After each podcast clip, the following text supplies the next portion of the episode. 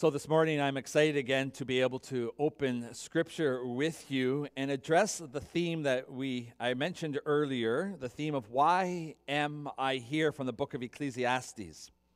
But before we open the book of Ecclesiastes, we're going to go to the New Testament, a New Testament book, the Gospel according to John. And I shared last week that as we open Ecclesiastes, we're going to find a contemporary or a complementary uh, text in the book of John that kind of gives us um, some more clarity and answers some of the heart questions, the hard questions and the heart questions of the book of Ecclesiastes. And, and we do well to remember that John, the writer of the gospel, uh, knew the book of Ecclesiastes as he knew the whole Old Testament.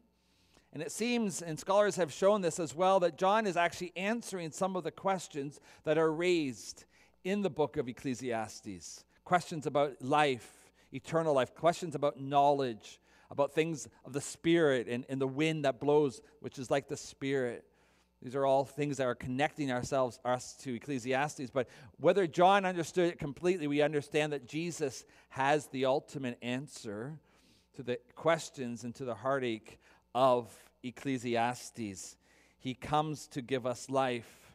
And we read in John 10, verse 10, that he gives us life in abundance. And so we do well to hear the voice of Christ this morning as we open the book of Ecclesi- uh, of John. And we're going to do that by opening John, the book of the Bible of John, to chapter 3, the verses 1 through 15. So, John chapter 3, 1 through 15.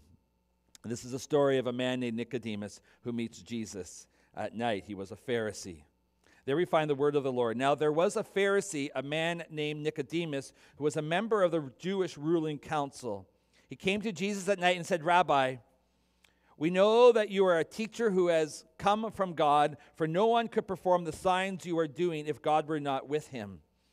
Jesus replied, Very truly, I tell you, no one can see the kingdom of God unless they are born again. How can someone be born when they are old? Nicodemus asked. Surely they cannot enter a second time into their mother's womb to be born. Jesus answered, Very truly I tell you, no one can enter the kingdom of God unless they are born of water and the Spirit. Flesh gives birth to flesh, but the Spirit gives birth to spirit. You should not be surprised at my saying, You must be born again. The wind blows wherever it pleases. You hear its sound, but you cannot tell where it comes from or where it is going. It is with every, everyone born of the Spirit. How can this be? Nicodemus asked. You are Israel's teacher, Jesus said, and you do not understand these things? Very truly, I tell you, we speak of what we know, and we testify to what we have seen, but still you people do not accept our testimony. If I have spoken to you of earthly things, and you do not believe, how then will you believe if I speak of heavenly things? No one has ever gone into heaven except the one who has come from heaven, the Son of Man. Just as Moses lifted up the snake in the wilderness, so the Son of Man will be lifted up, that everyone who believes may have eternal life in him. Well, now we're going to open the Bible at Ecclesiastes chapter 1. And as you do that, um, I want to share a few words in, in preparation to this reading that we have for us this morning. I came across a quote this week, written a number of years ago in a magazine, and the title of this magazine article was Man, the Enigma, or Man, the Mystery. And this truth, they say, is captured in, in four questions. This is why we are a mystery. These four questions define that. They are Who am I? Where did I come from? Why am I here? And where am I going? Those four questions define the mystery of our humanity. And I wonder this morning, before we even open Ecclesiastes chapter 1, where we're going to examine some of the answers to these questions, I wonder this morning if you have the answers to these questions. Do you know who you are? Do you know why you're here, where you came from? And do you know where you're going? And I believe the teacher in Ecclesiastes, the Koheleth as it's read in Hebrew, inspired by the Spirit of God, is going to help us to consider these questions this morning. But I assure you that he's not going to answer these questions in a kind of facile or simplistic way. No, in the face of these questions, he's not going just to say, okay, lift up your chin, smile, and say, just look on the bright side of life. It's all going to be well in the end. No, he's going to invite you on a spiritual journey. It's a quest, an experiment of sorts. You see, he's going to ransack all that life has to offer on this side of the grave, or you could say under the sun, and to see if satisfaction and joy can be found here, ultimately apart from God. This is the basic premise. If purpose and meaning and satisfaction can be found under the sun, it must be able to be found in the world around us, in the world of things. As one successful business owner wrote, so far as I'm concerned, the world of things is all there is, and this life is all I know. This is the view of secular man and secular woman. And the teacher in Ecclesiastes is going to put that, these questions then to the test. And we're going to learn that the teacher applies this test in real time. And he's going to consider three pursuits as he applies this test the pursuit of knowledge or education, the pursuit of pleasure, or the pursuit of material wealth. He's going to examine these questions by examining these three pursuits to see if you can find, to see if they hold the big answer to the questions of this life. And can they provide a lasting, lasting joy and satisfaction? Well, my prayer is this morning as we enter our passage is that God will speak to you through this and that you will see the answer that He has for us this morning and that it will grip your heart and draw you ultimately closer to the one who can give you ultimate satisfaction and joy, and that is Christ Himself. So let's open our Bibles this morning again to Ecclesiastes chapter 1, verse 12. There we find the following words I, the teacher, was king over Israel in Jerusalem. I applied my mind to study and to explore by wisdom all that is done under the heavens. What a heavy burden God has laid on mankind. I have seen all the things that are done under the sun. All of them are meaningless, a chasing after the wind. What is crooked cannot be straightened, what is lacking cannot be counted. I said to myself, Look, I have increased in wisdom more than anyone who has ruled over Jerusalem before me. I've experienced much of wisdom and knowledge. Then I applied myself to the understanding of wisdom and also of madness and folly, but I learned this that this too is a chasing after the wind. For with much wisdom comes much sorrow. The more knowledge, the more grief. I said to myself, Come now, I will test you with pleasure to find out what is good. But that also proved to be meaningless. Laughter, I said, is madness. And what does pleasure accomplish? I tried cheering myself with wine and embracing folly, my mind still guiding me with wisdom. I wanted to see what was good for people to do under the heavens during the few days of their lives. I undertook great projects I built houses for myself and planted vineyards. I made gardens and parks and planted all kinds of fruit trees in them. I made reservoirs to water groves of flourishing trees. I bought male and female slaves and had other slaves who were born in my house. I also owned more herds and flocks than anyone in Jerusalem before me. I amassed silver and gold for myself and the treasures of kings and provinces. I acquired male and female singers and a harem as well, the delights of a man's heart. I became greater by far than anyone in Jerusalem before me. In all this, my wisdom stayed with me I did not deny myself nothing my eyes desired. I refused my heart no pleasure. My heart took delight in all my labor, and this was the reward for all my toil. Yet when I surveyed all that my hands had done, and what I had toiled to achieve, everything was meaningless, a chasing after the wind. Nothing was gained under the sun. Then I turned my thoughts to consider wisdom and also madness and folly. What more can the king's successor do than what he has already done? what has already been done. I saw that wisdom is better than folly, just as light is better than darkness. The wise have eyes in their heads while the fools walk around while the fool walks in the darkness. But I came to realize that the same fate overtakes them both. Then I said to myself, the fate of the fool will overtake me also. What then do I gain by being wise? I said to myself, this too is meaningless. For the wise, like the fool, will not be long remembered. The days have already come when both have been forgotten. Like the fool, the wise too must die. So I hated life because the work that is done under the, he- under the sun was grievous to me. All of it is meaningless, a chasing after the wind. This is the word of the Lord. Let's ask the Lord for a blessing over his word. Father, this is a heavy text. In some ways, a desperate text. But it's in your word and it's meant to speak to us.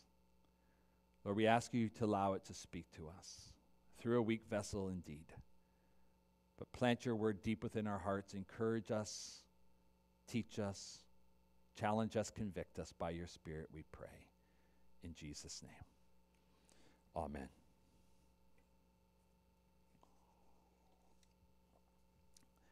So I believe that Solomon discloses three pursuits that should hold out meaning for this life. And that's the outline of my sermon this morning. The three pursuits that should hold out meaning uh, for our life. And the first pursuit is this it's the pursuit of education, or you could say intellectualism if you want to ism. The second pursuit is the pursuit of pleasure or hedonism. And the third pursuit is the pursuit of material wealth or materialism.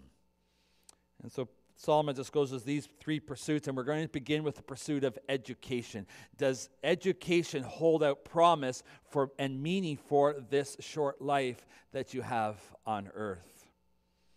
Well, in verse chapter 1, verse 13, this is how the teacher begins. He says, I was king over Israel, and we assume here, of course, that this is Solomon then. Verse 13, I applied my mind to study and to explore by wisdom all that is done under heaven. And this idea of applying one's mind to study is used throughout the book of Ecclesiastes. And it's not a quick or cursory read of an article or an instruction that you get from your teacher on Edsby or Google Classroom. No, I know your teacher wants you to study it well. Sometimes you don't. But this is a case where the, Solomon, the Koheleth, the teacher, says, I, I apply my mind to learn. I left no stone unturned to understand wisdom and knowledge. He goes on in verse 17 and he says these words He says, Then I applied myself to understanding of wisdom and also of madness and folly. And the result of that study comes to us in verse 16. Right before that, he says, And I said to myself, Look, I've increased in wisdom more than anyone who has ruled over Jerusalem before me. I've experienced much of wisdom and knowledge. And if we're going to jump down into chapter 2, verse 13, he comes with this conclusion. He says, I saw that wisdom is better than folly, just as light is better than darkness. And if those were the verses that you read, and only those verses that you read in our text this morning, you would consider this thought that the pursuit of knowledge or understanding wisdom has served the teacher well. He's learned wisdom is better than folly. And that's a good thing to know. But the question that we have to ask is deeper than that. The question is Did Solomon's learning awaken in him meaning and purpose in this life for the few short years that he had on this earth? And the answer is no. Our confidence is broken almost immediately. In verse 13 of chapter 1, he says that, Yes, I applied my mind to study and to explore by wisdom all that is done under the heavens. And then he writes, what a heavy burden God has laid on mankind. The New Living Translation puts it this way What a tragic existence to the human race we have here. Or it is a grievous task which God has given to the sons of men. That's a more traditional, um, older translation. And he's going to go and he's going to say in verse 18 For with much wisdom comes much sorrow. The more knowledge, the more grief. I imagine you have experienced the same if you have studied, if you were reading the papers, or if you're reading literature. I remember my mother when I was going through high school. I went to a public high school in Shelburne, which is about two and a half hours north of here. And she said to me once, she said, For all the books that you read that unveil the evil and suffering and sin in this world, I need you to read about three times more books that disclose God's hope and God's favor to this world. Don't just rest in that. You see, we need to study history. We need to learn from history. We need to know about the killing fields in Cambodia or the gas chambers and concentration camps in Germany and Poland during the Second World War or the sex trafficking ring even in our own country or the abuse of children that are suffering in our city. We need to know the axes of evil in this world to stand up against injustice. We need to know. But to know this is to know that knowledge comes with much grief. I've wondered have you ever wept over books or articles that you have read that unpack the evil that transpires in this world even now? The more knowledge we read, the more grief. But it's not only grief that has inflicted him with a gnawing emptiness in his pursuit no, it was the fact that knowledge and understanding promise much, but don't deliver what they promise. You see, in our modern era, we have grabbed hold of the lie that education can fix everything. Even in our postmodern era, which has assumptions about absolutes, it still holds that education is still the ultimate answer. It's the best we have. And so, the evils of this world, the suffering, the corruption that causes nations to crumble, can ultimately be fixed with education. This is a huge platform within the United Nations. If only we can educate people, the world will be a better place for everyone. But if education is all that we needed, maybe this is a silly example, but if education is all that we needed, why do doctors and nurses stand out in the cold smoking in courtyards around the hospitals every day? They know that smoking causes a host of problems mentally and physically.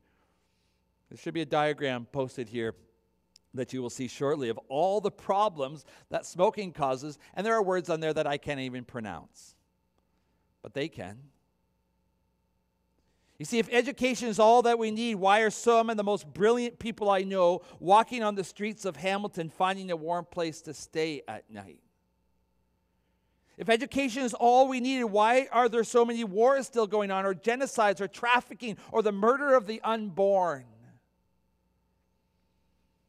If education is all that we needed, why are we still living in such a mess today? And of course, God desires that that our society, Canada, and societies across this world be educated. Ignorance is not bliss.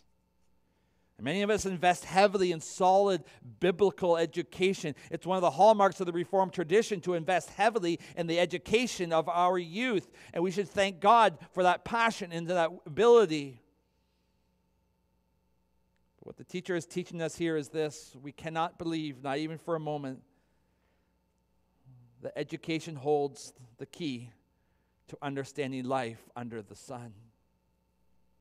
Solomon writes in verse 17, he says, But I learned this too. All that of what I've learned is a chasing after the wind. It's a shepherding the wind. It's not able to hold on, not being able to hold on to it. And the question is why? Why, why Solomon? Why did you come to this conclusion? Because information and knowledge was neither able to transform his character or the circumstances on the basis of his, his education. It didn't get to the heart of the matter. Why didn't it get to the heart of the matter? Because it's not more information we need to see change happen. Listen, it's revelation that we need. Or put another way, ultimate truth was always evading him because its secret is not in research, but it's in revelation. Education alone cannot solve the ultimate problem or the ultimate need of the heart. And here's why finally because true knowledge finds its source in God alone. And herein lies the problem for secular society. God is beyond uh, the sun, He is transcendent. And as a society, we are innately not in the know unless, unless He chooses to reveal Himself, the source of true knowledge, to us. And the good news of the gospel, of course, is that he did cut through the sun, you could say. He came into our world of space and time. And we read in John 1, verse 9 the true light that gives light to everyone was coming into the world. He has come, we read in verse 14, full of grace and truth. We know that He is the fountain of knowledge. He is the wisdom spoken in, about in Proverbs become flesh. You see, without spirit filled faith in God's divine revelation, life under the sun, life without God splitting the heavens to come into our world to reveal himself, without that happening, education is an empty enterprise. It's an attempt at clasping the smoke, that vapor of our life, a desperate attempt to try to corral the wind. And his conclusion to this matter is simply in verse 17 So I hated life, he writes. But you see, his experiment didn't just end with, with education. He, he, he went on. He, he thought, well, if education is not the answer, if knowledge is not the answer, if wisdom is not the answer, then maybe pleasure is. Verse 2, sorry, I mean, chapter 2, verse 1. I, I, said to myself, Come now, I will test you, this is the experiment, with pleasure to find out what is good. And then we read a little bit later, he said, I tried cheering myself with wine and embracing folly, my mind still guiding me with wisdom. I, I wanted to see what was good for people to do under the sun, under heavens, during the few days of their lives.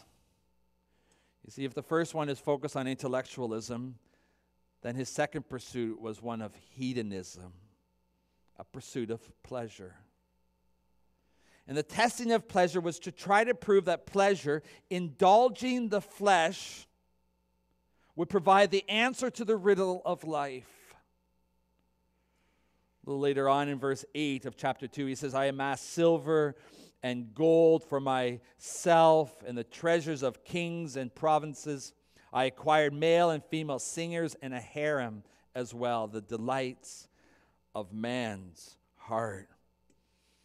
So he tried women, wine, and song in the hope to find joy in life. He even embraced foolishness, we read, in the process. And I think he's giving us a picture to say how far he went to exhaust these pleasures. And in some ways, it's an admission that the one who wrote the rules against this is, not, is now breaking them. Didn't he write in Proverbs 20, verse 1? And this is his words Wine is a mocker, and beer a brawler. Whoever is led astray by them is not wise. But he indulged in wine and embraced folly in the hope to test pleasure. And he built beautiful mansions, as we will learn, in order to welcome in his harem. Women given to him for the sole purpose of providing sexual pleasure to him.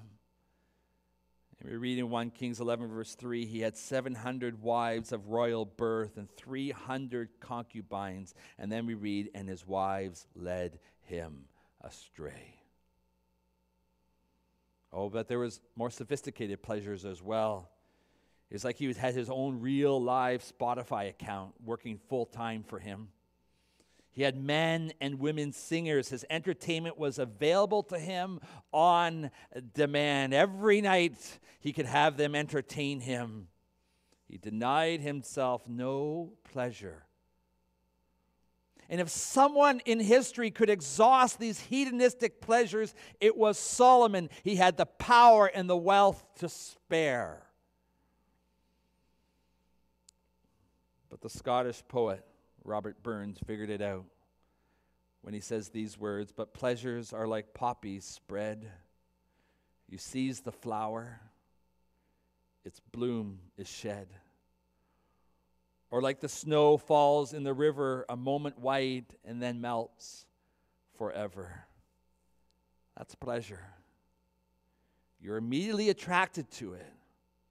But as soon as you grasp that pleasure, it dissolves in your hands.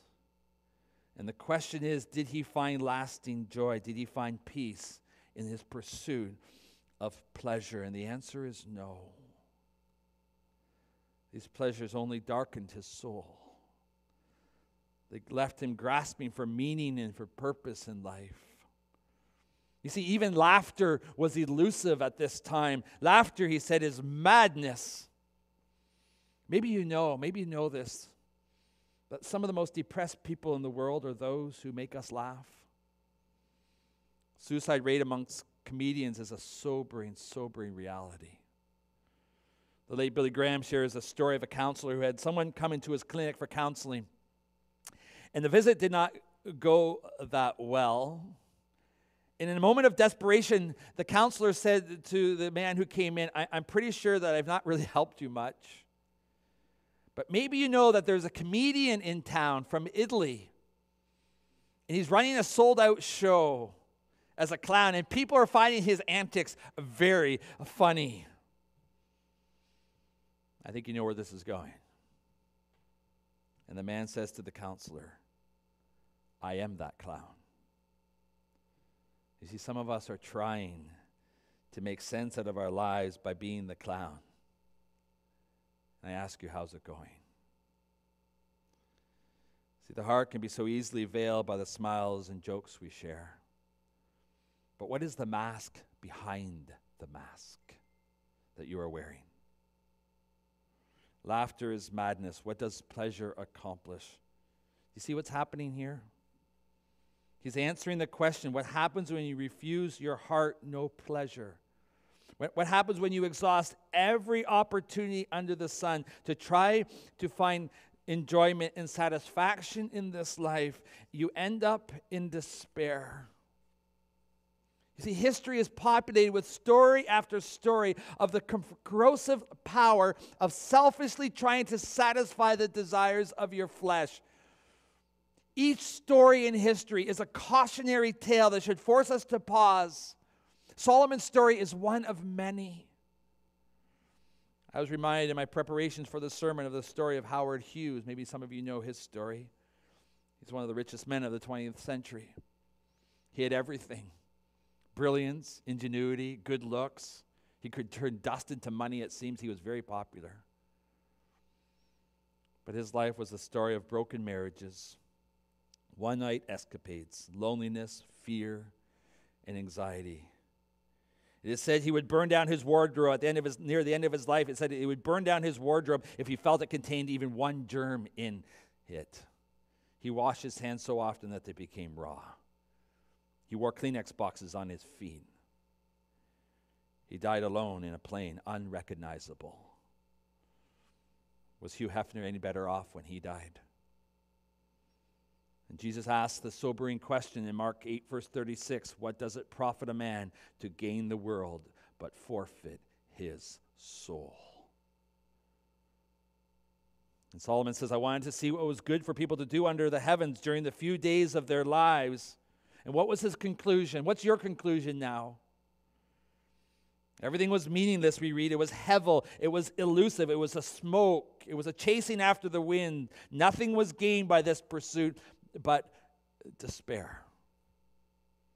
So, if intellectualism didn't satisfy, nor hedonism, well, maybe materialism would. So he goes there. The pursuit of material wealth Verse 4, it says, I undertook great projects. I built houses for myself and planted vineyards. I made gardens and parks and planted all kinds of fruit trees in them. I made reservoirs to water groves of flourishing trees. I, brought, I bought male and female slaves and had other slaves who were born in my house. I also own more herds and more flocks than anyone in Jerusalem uh, before me. I amassed silver and gold for myself, the treasure of kings and provinces. There's two things to note here. The first is this the thirst to amass more, to live better, to grab all that you can out of your home, your toys, your vocation, comes at great cost to yourself, but also to others. Paul warns about this in 1 Timothy 6, verse 9. He says, Those who want to get rich fall into temptation and a trap and into many foolish and harmful desires that plunge people into ruin and destruction. For the love of money is the root of all kinds of evil. Some people eager for money have wandered from the faith and pierced themselves with many griefs. And that grief is real. That grief comes when that kind of pursuit becomes an end in itself. Again, I was reminded of a story of a high school student, or high school students actually would always go to their friend's place because their friend had it all. He had the huge home, the PlayStation, the games room, the pool, everything. Yet behind those walls was a story of despair. The friend's father was a workaholic. And each night, the friend's mother would drink herself into oblivion. And they would have to step over her to get into the kitchen to get some food. I'm reminded of divorcees because of the people divorcing because there's just no time for the marriage. It's all about more. I'm reminded of the cat in the cradle and the silver spoon. Some of you might know the song. Let me just read two verses from this song. It's telling. My son turned 10 just the other day. He said, Thanks for the ball, Dad. Come on, let's play. Can you teach me to throw? I said, uh, Not today. I got a lot to do. He said, That's okay. And he he walked away, but his smile never dimmed. It said, I'm going to be like him, yeah. You know, I'm going to be like him. And the song ends. I've long since retired. My son's moved away. I called him just the other day. I said, I'd like to see you if you don't mind. He said, I'd love to, Dad, if I can find the time. You see, my new job's a hassle and the kids have the flu, but it's sure nice talking to you, Dad. It's been sure nice talking to you, too. As I hung up the phone, it occurred to me he'd grown up just like me. My boy was just like me. There's only grief when we pursue material wealth as an end. And why do we think that stuff is going to answer the big questions of life? Is there something you can purchase or own or wear or a place you can live or a vacation you can go on or a home, a nicer home you can buy or a bigger toy or a fancier car that can answer the real questions of life? Like, who are you? Why are you here? Where are you going? Ecclesiastes says to us this morning, it says to you this morning, he says, listen to me. No, it cannot. It's hevel. It's a vapor. You will hold these but for a brief moment, and they will slip from your hand because either you will die or they will corrode, and you will lose those in the midst. Stuff can satisfy, stuff, sorry, cannot satisfy because sin robs all those things of ultimate meaning. Yes, I think the teacher is teaching us a lot here. But I need to share one more thing that he's teaching us here. I'm not sure if you noticed in the verses 5 and 6 that we read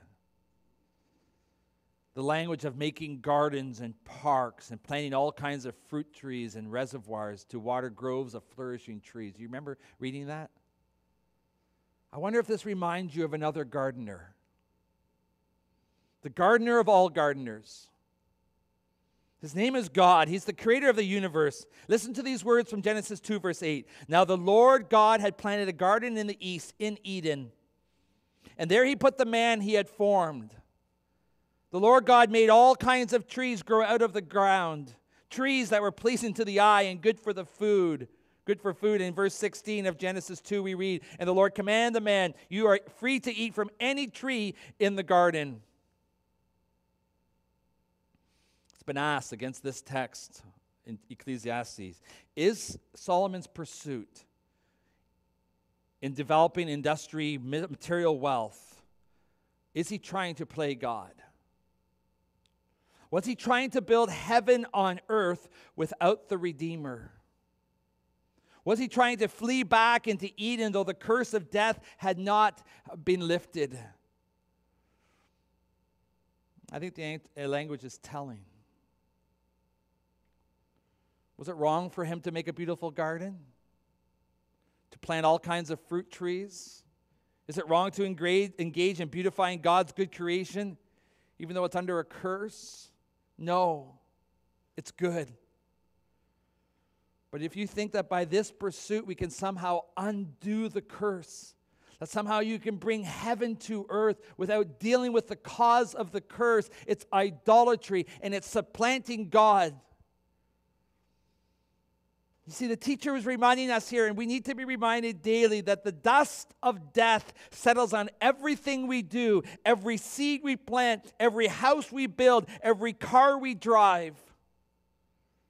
And death consumes because of the fall. Death is written into our DNA of, on everything you see and touch and feel, and that's why it's vapor. I hope you can remember that. And humble Solomon, he finishes and he says, well, verse 11, Yet when I surveyed all that my hands had done and what I had toiled to achieve, everything was meaningless, a chasing after the wind. Nothing was gained under the sun. And then he writes in verse 17, I hated life because the work that is done under the sun was grievous to me. The experiment failed. And listen, it will always fail. Because if we think meaning and purpose in life can be found in education or pleasure or stuff, the teacher is going to tell you again stop. You're trying to corral the wind, it's a useless activity.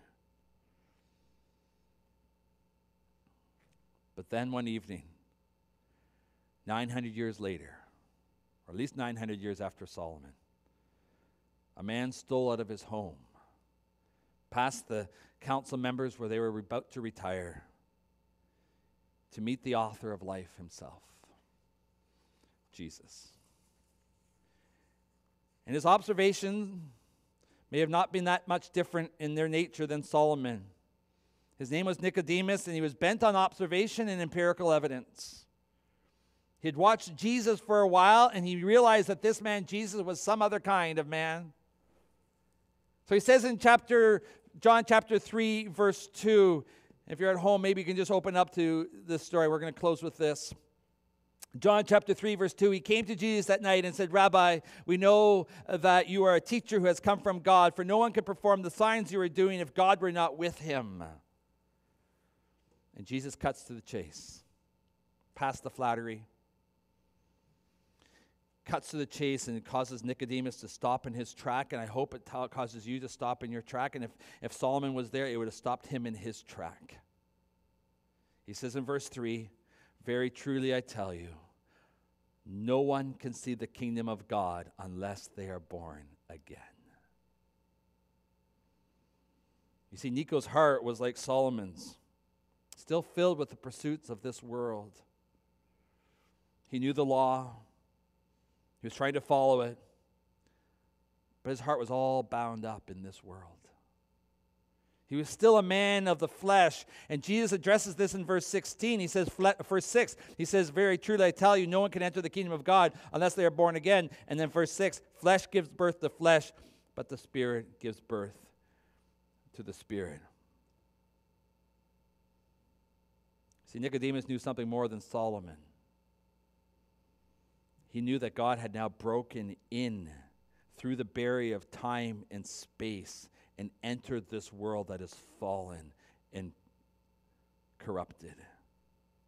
And the gift of grace to Nicodemus was the answer that Solomon needed to hear, and no less you need to hear this morning, and the world needs to hear from sea to sea And the gift of grace this morning to you is this that you and I need a new heart.